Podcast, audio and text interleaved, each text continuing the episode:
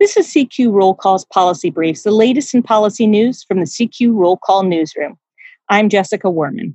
Since two Boeing 737 MAX crashes killed 346 people in Ethiopia and Indonesia in 2018 and 2019, there have been multiple investigations, including most recently an 18 month investigation by the House Transportation Infrastructure Committee.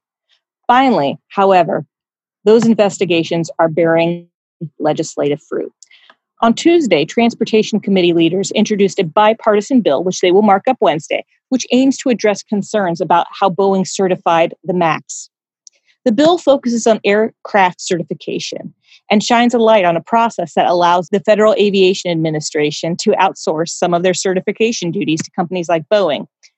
The process is called Organization Designation Authorization. It's been criticized in the wake of the accidents as contributing to a lax regulatory culture at Boeing. The bill would, a year after enactment, require the FAA to approve Boeing employees tasked with Federal Aviation Administration certification duties.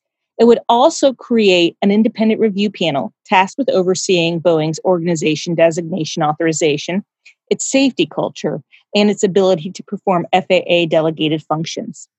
The bill also authorizes additional money, $27 million a year, every year from fiscal 2021 through fiscal 2023, to recruit and retain FAA certification personnel. The House bill comes weeks after the chairman and ranking Democrat on the Senate Commerce Committee abruptly pulled their own bill responding to the Boeing 737 MAX crashes. The Senate bill sought to reduce the influence of aircraft makers on the Federal Aviation Administration's aircraft certification process as well.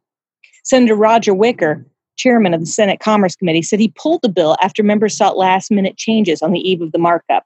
He said he's still hopeful to bring back the Senate bill sometime this year, meaning it's possible that both houses of Congress could pass something this year, most likely after the election. The House bill, however, will be before the committee on Wednesday.